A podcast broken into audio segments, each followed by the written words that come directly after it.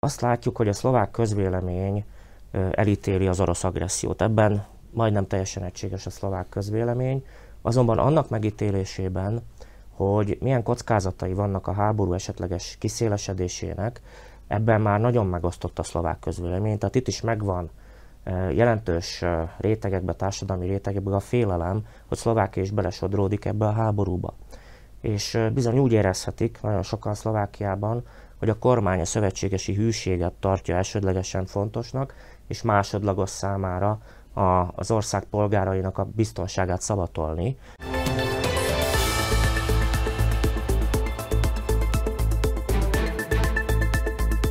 Üdvözlöm kedves nézőinket, önök a Ma Hét Média Család politikai háttérműsorát, a nagyítót látják. Ezúttal Száraz Dénessel és Kolek Zsoltal. Üdvözlöm minden kedves nézőt és benneteket is. A, és hát négy hete már nem is kezdhetjük a műsort mással, mint a háborúval. Pontosan négy héttel ezelőtt támadta meg Oroszország Ukrajnát. Dénes, én téged kérdeznek elsőként, hogy hogy látod a jelenlegi helyzetet? Haladunk a béke felé, vagy inkább távolodunk a békétől? Nagyon nehéz ezt úgy kapásból erre válaszolni, mert nagyon összetett a dolog, és akkor a hír özön támad ránk napi rendszerességgel, hogy ebből nagyon nehéz kihámozni, hogy melyik a megalapozott, melyik a megalapozatlan, melyik álhír, melyik valós hír, de végül is a emberek többsége nem orosz párti és nem ukrán párti, hanem békepárti. Én úgy látom, hogy bizonyos apró lépések már történtek a megállapodás irányába. Ilyennek tartom, bár nem biztos, hogy Putyin is annak tartja, ilyennek tartom Zelenszkinek azt a e, megnyilatkozását, hogy, hogy e, ő a NATO-t feladja, viszont kéri oroszoktól a, a, fegyverszünetet. Na most ugye Putyin erre azt mondhatja, hogy, hogy, hogy feladod a NATO-t, tehát a NATO se akar téged, akkor neked ez, akkor ez nem egy tárgyalási lehetőség, mivel oda valami más komolyabbat kéne mondani, mert az úgy is megvan, hogy a NATO nem akarja Ukrajnát. Viszont nagyon sok múlik majd ugye mai napon, amikor ezek a e, három csúcs találkozóra is sorra kerül a hírek alapján, tehát lesz egy, lesz egy NATO csúcs, lesz egy e, Európai Uniós csúcs, és lesz ugye egy G7-es csúcs is, amely, amire elhozták Biden elnököt is Amerikából, hogy itt várjuk majd a fejleményeket izgatottan. Ami hiszen, sok nem ígér azért. Hát, igen, mert ott vannak a Bált, balti országnak követelése, hogy a, a, egy ilyen légvédelmi zónát húzni, a tilalmi zónát húzni Oroszország felé, ami nagyon könnyen a harmadik világháborúhoz vezetett, hiszen ott lönnék a, abban a pillanatban a, a orosz repülőgépek a NATO gépeit és fordítva, és Ugye a másik dolog is, ami úgy már felmerült menet közben, hogy békefenntartó erőket, szárazföldi erőket eh, vinni Oroszországba, hát békefenntartó, tehát még nincs is béke, akkor mit kell fenntartani? Tehát ez, ez itt meg a szárazföldi a harcok megkezdését veszélyezteti ez a fajta szándék. Úgyhogy elég képlékeny a dolog, úgyhogy most még nem lehet azt mondani, hogy béke felé haladunk. Zsolt, te neked mi a véleményed annak fényében, amit Dénes is említett, hogy ugye jelenleg is tartanak tárgyalások, különféle egyeztetések. Mit akarhatnak a nyugati nagyhatalmak véleményed szerint? Hát én talán onnan kezdeném, hogy mit szeretett volna Putyin elérni. Hát azt tudjuk jól, hogy ő egy villámháborúval számolt, minden jel erre mutat. Az orosz hadsereg mozgása is, és, és látjuk, hogy most már egy stratégiaváltásra kényszerülnek vagy legalábbis új taktikával próbálkoznak ebben a háborúban. Hát ez a forgatókönyv, amivel Putyin elő, elő, előzetesen számolt, nem jött be, tehát nem sikerült gyorsan térdre kényszeríteni Ukrajnát, és ennek megfelelően az általa szabott feltételeknek megfelelően sem sikerült Ukrajnát tárgyalóasztalhoz ültetni. Amiben mm, tényleg közeledés mutatkozik erre utal Dénes, az, hogy Ukrajna elfogadja, hogy ne legyen NATO tagállam, cserében egy komoly biztonságpolitikai garanciát vár, ami gyakorlatilag ugyanazt jelentené, hogy a NATO egy szavatolja Ukrajna védelmét, és ezt Oroszország is elfogadja. Erről már többször beszéltünk itt a műsorban, hogy ez a második világháború utáni finn modellre emlékeztetne a finlandizációra.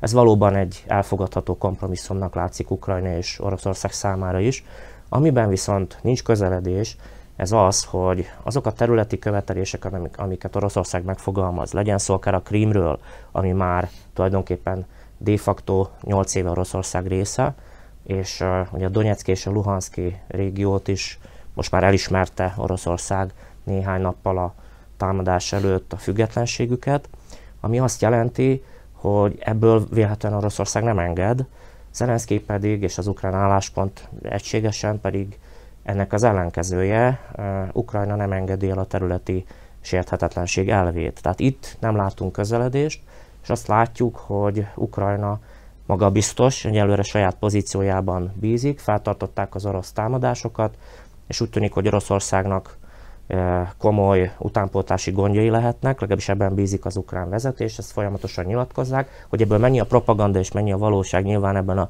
hírozönben nehéz megítélni, abban azonban biztosak lehetünk, hogy Ukrajna megkapja az utánpótlást a nyugat részéről, és ez megerősíti ezt az ukrán álláspontot. Viszont ez meg nem a békét segíti, uh-huh. hogy válaszoljak a kérdésedre, mert Ukrajna sem hajlik az orosz diktátum elfogadására, és Oroszország sem szeretne egy olyan kompromisszumba belemenni, ami arcvesztéshez vezet. Ugye nyilván Putyin azzal számol, hogy akkor ez a rezsim bukásához vezethetne Oroszországban, és ez egy reális felvetés.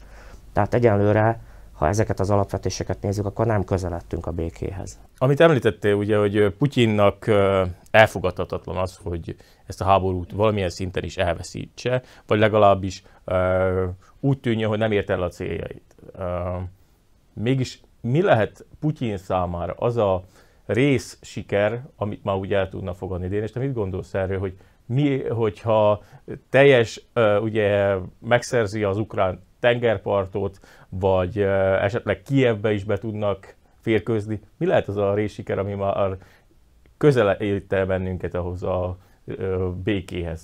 Hát én szerintem Lubansk és Donetsknek a rendezése orosz elképzelések szerint az már egy, az már egy komoly résiker lenne, de szerintem Putyin most már ezek után itt nem állna meg. Itt már egy, Putyin szerint egy olyan lefegyverkezése szükséges az ukrán, ukrán hadseregnek, ami nem veszélyezteti a jövőben ezeket a térségeket és Oroszországot sem.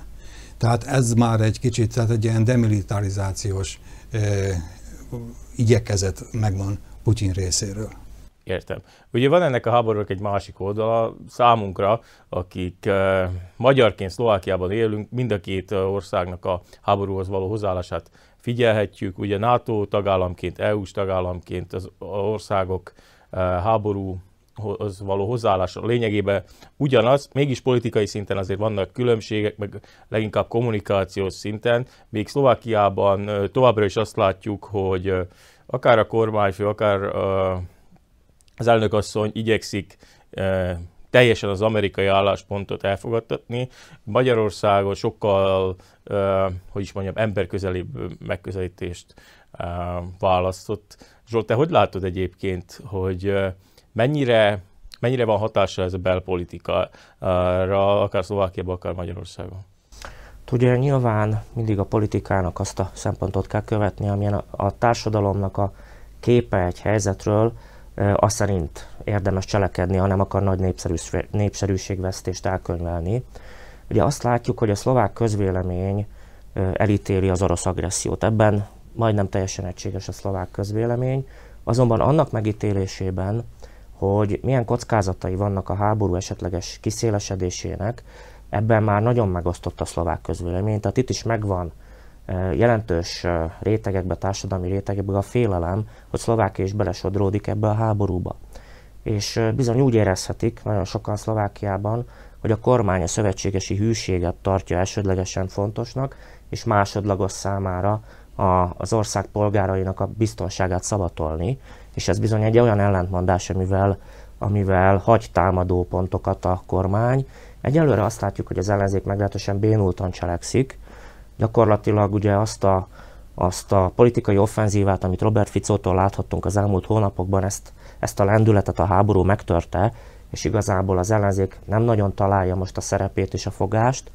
Távlatosan ez a társadalmi hangulat, ami azért elsődlegesen a biztonság igénye, tehát a béke igénye, ez azért adhat muníciót az ellenzéknek. És én csatlakoznék rá Magyarországra, hogy ott a kormány jól érzékeli a társadalom várakozásait, Magyarország, a magyar nép ebből a háborúból ki akar maradni, és ez nyilvánvalóan nemzeti érdek, hogy Magyarország ne sodródjon bele ebbe a háborúba.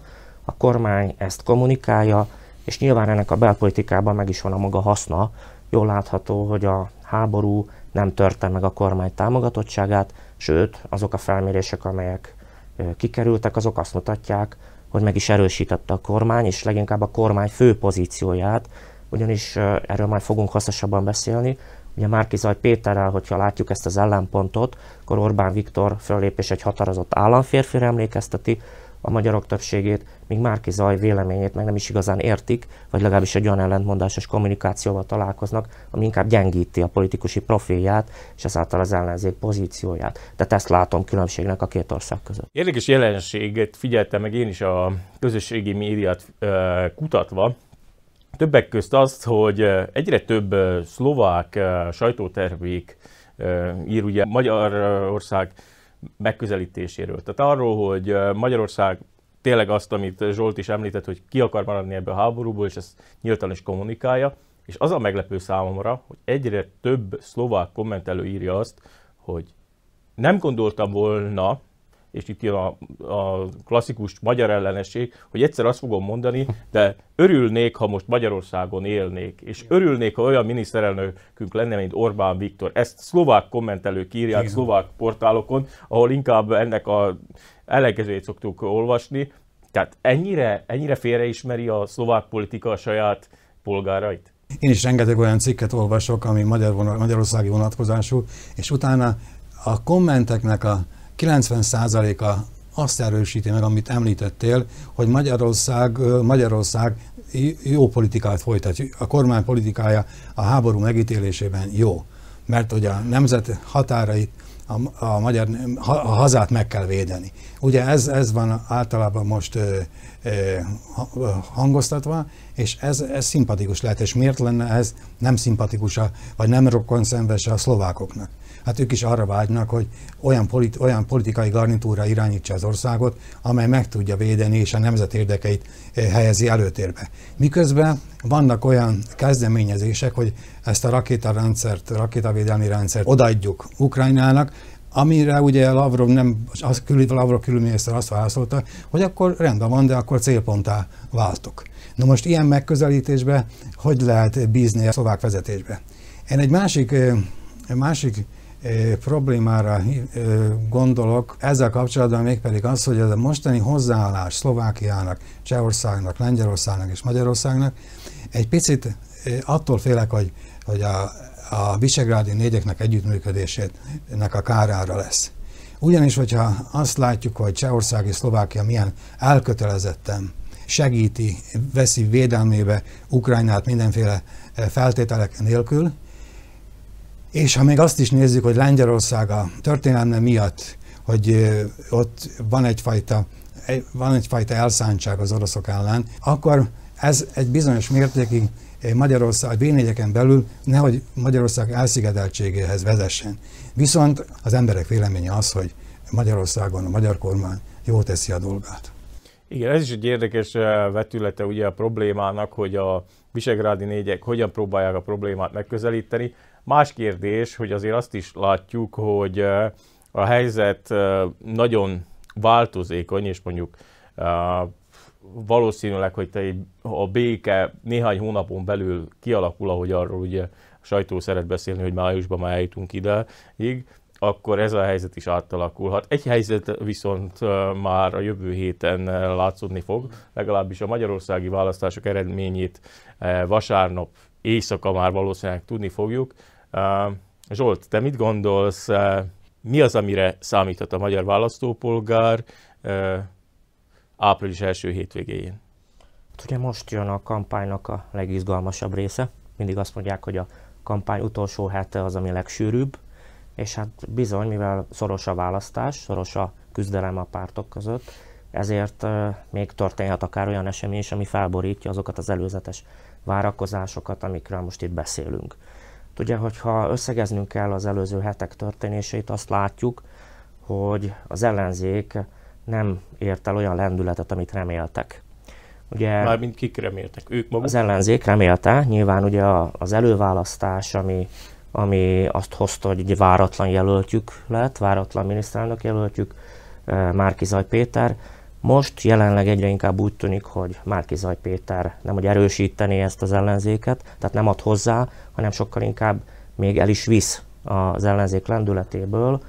Hát saját hibájainak köszönhetően Márkizaj Péter mostan egy olyan politikussá vált, ki még az ellenzéki szavazótábor egészét, vagy nagy részét sem tudja megszólítani, és mivel hangsúlyoznám újra, hogy szoros verseny ígérkezett, vagy ígérkezik még most is, döntő lehet az, hogy mennyire tudnak mozgósítani a felek, tehát itt az utolsó napoknak leginkább az a tétje, hogy ez a kampány, a mozgósítási kampány hogy sikerül, és hát ebbe nagyobb eséllyel megy bele a kormánypárti tábor, ahol nincsenek ilyen vezetési gondok míg nem az ellenzék oldalán Márkizaj Péter vezetői képességét sokan megkérdőjelezik, és ez bizony visszaüthet ezekben az utolsó napokban, és ez, ez a kormánypártok pozícióit erősíti.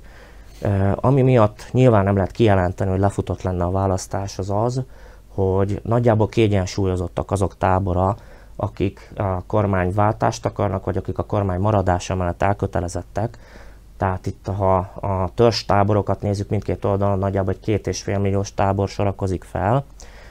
Kérdés az, hogy mennyire tudják ezt a tábort még bővíteni az ellenzék oldalán vagy a kormánypártok oldalán.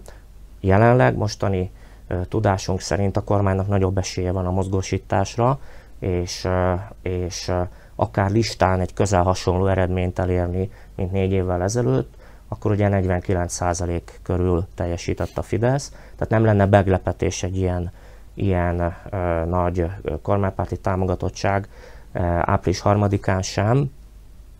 Ellenben a következő hetek, következő napok azonban még befolyásolhatják az eredményt. Nem láttunk az utolsó időszakban, nyilván a háború témája leuralta a közvéleményt, nem láttunk olyan ügyet, olyan botrányos ügyeket, amiket amiket akár a, őszi önkormányzati választások hmm. kampányában, ami befolyásolta azért valamilyen módon a kormánypárti választók hozzáállását, és, és bizonyára negatívan befolyásolta a kormánypárt esélyeit. Egyelőre ezt nem látjuk.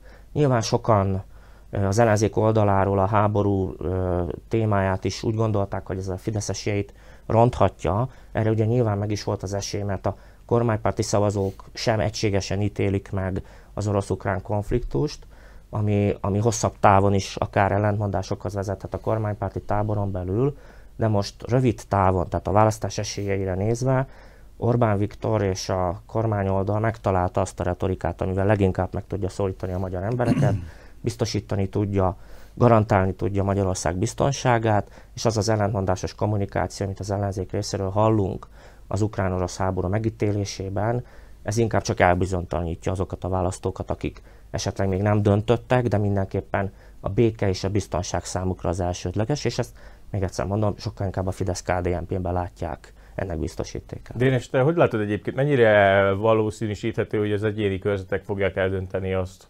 hogy mekkora lesz a két, part, vagy hát a két oldal közötti különbség? Tehát, ha azt nézzük, hogy a 199 mandátumú országgyűlésben 106 képviselő fog majd bekerülni az egyéni választási körzetekből, akkor látjuk azt, hogy a képviselőknek a döntő többsége egyéni választási körzetekből kerül be. Kicsit más a helyzet, mint volt négy évvel ezelőtt, mert ugye négy évvel ezelőtt úgy emlékszem, hogy 91 képviselője került be a fidesz kdnp nek és csupán a maradék 15 került be, került be a, az ellenzékből. Most viszont kicsit más, nem hogy kicsit más, eléggé más a helyzet, hiszen van egy hatpárti összefogás, ami ilyen vagy olyan, de minden esetre eh, egymást nem fogják ütni a választási körzetekbe. És a protest Fidesz... szavazatok összeszadból. Össze, össze, összehadból összeállnak a szavazatok. Tehát mindegy két nagy blokk áll egymással szembe itt a választási körzetekbe. Kicsit más kérdés viszont az, hogy hogy, hogy, hogy mennyire örülnek a ellenzéki választók ennek az egységnek. Mert ez egység, ez csak úgy kifelé egység, belül belső egység nincs meg a ellenzéki pártok között. Lehet, hogy csupán csak a Orbán iránti ellenszembe, meg a kormányváltó hangulatba, de az emberek többsége azért nem kormányváltó hangulatban van, inkább békeváró hangulatban. Viszont a ellenzéki pártok közül nem biztos, hogy egy momentumosnak tetszik mondjuk a jobbikos képviselő, akire abba a körzetbe szavaznia kell. Vagy fordítva, annak a jobbikosnak nem biztos tetszik az mszp is, mert neki ott kell teszni, akkor mit csinálhat? Vagy nem megyek el szavazni, vagy pedig, vagy pedig nem szavaz rá. Tehát ilyen, ilyen dolgok előfordulhatnak, ez mondjuk a Fidesz-KDNP oldalára felé hajtja a vizet, az ilyenfajta gondolkodás. Viszont az meg kell állítanunk azt is, hogy például a egyéni választási körzetekbe a, nem szólt be a határon túli magyarság, mert ugye ezt csak listára szavaznak. Úgyhogy ez is azért bizonyos számú szavazatvesztést jelenthet. És hát látjuk a közhangulatot, mert ugye mindig utóbbi hónapokban hogy 10% körül mozog a különbség a ellenzéki pártok és a Fidesz között, és hogyha azt mondta, Zsolt azt mondja, hogy a két tábor nagyjából megegyezik, lehet, hogy az lesz a döntő különbség, hogy a, a két miniszterelnök jelölt között. Mert amíg ugye Markizaj Péter kicsit más mond reggel és más mond este, akkor ő nem egy megbízható politikus. Másik oldalon még tudjuk azt, hogy Orbán Viktor a nemzet érdekeit nézve mindent megtesz annak érdekében, hogy kimaradjunk a háborúból, hogy Magyarország önálló tudjon maradni, akár a gázszállításba, vagy a gázvétel, gáz kőolajbeszerzésbe is az oroszoktól.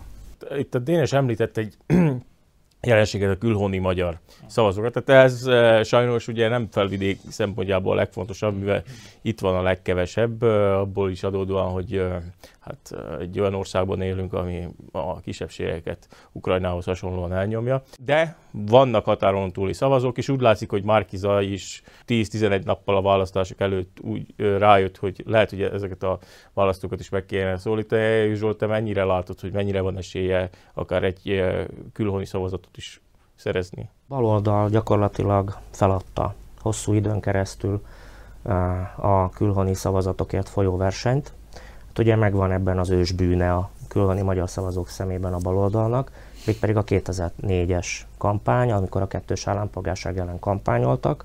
Hát ezért ez egy nehezen feledhető emlék. Így módon nehéz, akár erdélyi magyar fejjel gondolkodva, e, azt látni, azt hinni, hogy az ellenzékre adnák a voksukat. Nyilván lesznek ilyen választók is, de az előző választások tapasztalatai azt mutatják, hogy a határon túli külhoni magyar szavazatok több mint 9 tizede az a kormánypártokra esik, és hát itt 300 ezer levélszavazat is reális lehet az idei választáson, vagy akár ezt meghaladó szám. Ez bizony, ha egy szoros választási versenyt látunk, akkor akár egy-két mandátumos előnybe is juttathatja a kormánypártokat.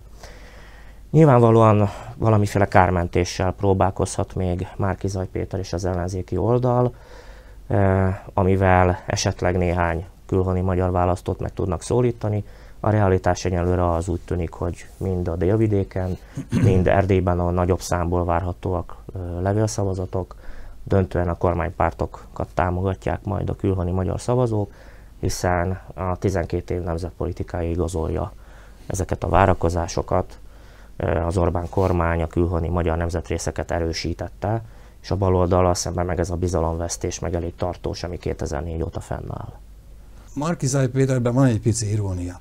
Most kijelentette egy-két nappal ezelőtt, hogy ő tudja, hogy a túli magyar választó nem fogja őt választani, de azért szeretem őket. Nekem ez a, ez a, ebben a mondatban benne van az ő, ő magatartása, ő hozzáállása is, és a másik dolog pedig az, hogy kicsit későn kezdett el a kegyeinkért harcolni, most volt Erdélybe, most csinál vele az új szó, egy riportot, egy interjút csinált vele az új szó. Tehát ez már olyan első után köpenyek színezete van. Utolsó kérdésként pedig arról kérdeznek, hogy igazából uh, mit gondoltok?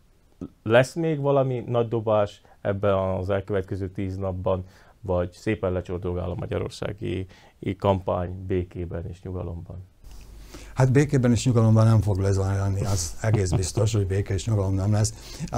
De én úgy gondolom, hogy a nagyon nagy dobás már nem lesz a meglevő törésvonalakon keresztül, meg, me, mentén fog haladni a választás. Tehát azok a, azok a meglévő dolgok, amik eddig is már felmerültek, ezeket fogják ugye tovább ragozni, és, és nem hiszem abban, hogy valami egetverő dolog ebből ki fog robbanni, viszont még az utolsó pillanat is hozhat meglepetést olyan szinten, hogy a, az a két tábor eléggé kényelmített, és sok minden azon fog múlni, még azon is esetleg, hogy ki hogyan kell fel aznap, ki hogyan feküdt le előző este, lefeküdte, kivel feküdt le. Szóval ezek, ezek azok a részletek, részletek ami a, a választási hangulatot, választási kedvet meghozzák majd a vasárnapi nap. Zsolt, te mit gondolsz? Hát a számszerűsítve kb. félmillió olyan választó van, aki nem döntötte el, hogy kire fog szavazni, de részt szeretne venni a választáson. Ezt mutatják a közvéleménykutatások. Ez még döntő lehet, de valószínű azért, és ezt tartom fontosabbnak hangsúlyozni, ez mozgósítási verseny lesz, és egyelőre úgy látjuk, hogy nagyobb a szavazós, szavazási hajlandóság a kormánypárti választóknak, éppen azért, mert Orbán Viktor tényleg, ha csatasorba állítja a híveit, akkor azok meg is jelennek. Márki Zaj Péter esetében ez már nem garantálható, ugyanígy az ellenzéki oldalon. Nyilván ennek is megvannak a kampánytechnikái ellenzéki oldalon, ha Márkizaj Péter kevesebbet szerepel az utóbbi napokban, lehet, hogy még az e, esélyeket növeli, és valószínűleg az igazi harc, a földmunka az az egyéni választókerületekben lesz. Az ellenzék itt hozhatja be azt a hátrányát, amit ez a vezetési válság okoz. Ha helyben a jelöltjeik még apai tanyait beladnak az utolsó napokban, akkor bizony nagyon szorossá tehetik még ezt a választást, ami azért hangsúlyoznunk kell, messze nem lefutott, mindenkinek a szívének kedves pártra el kell menni szavazni, hogyha biztonságban és jólétben szeretné tudni Magyarországot a következő időszakban. Köszönöm szépen önöknek is, hogy ma is velük nagyították a politika mindennapjait, tegyenek így legközelebb is, és olvassák a mahét.sk-t. Köszönjük szépen a viszontalátásra!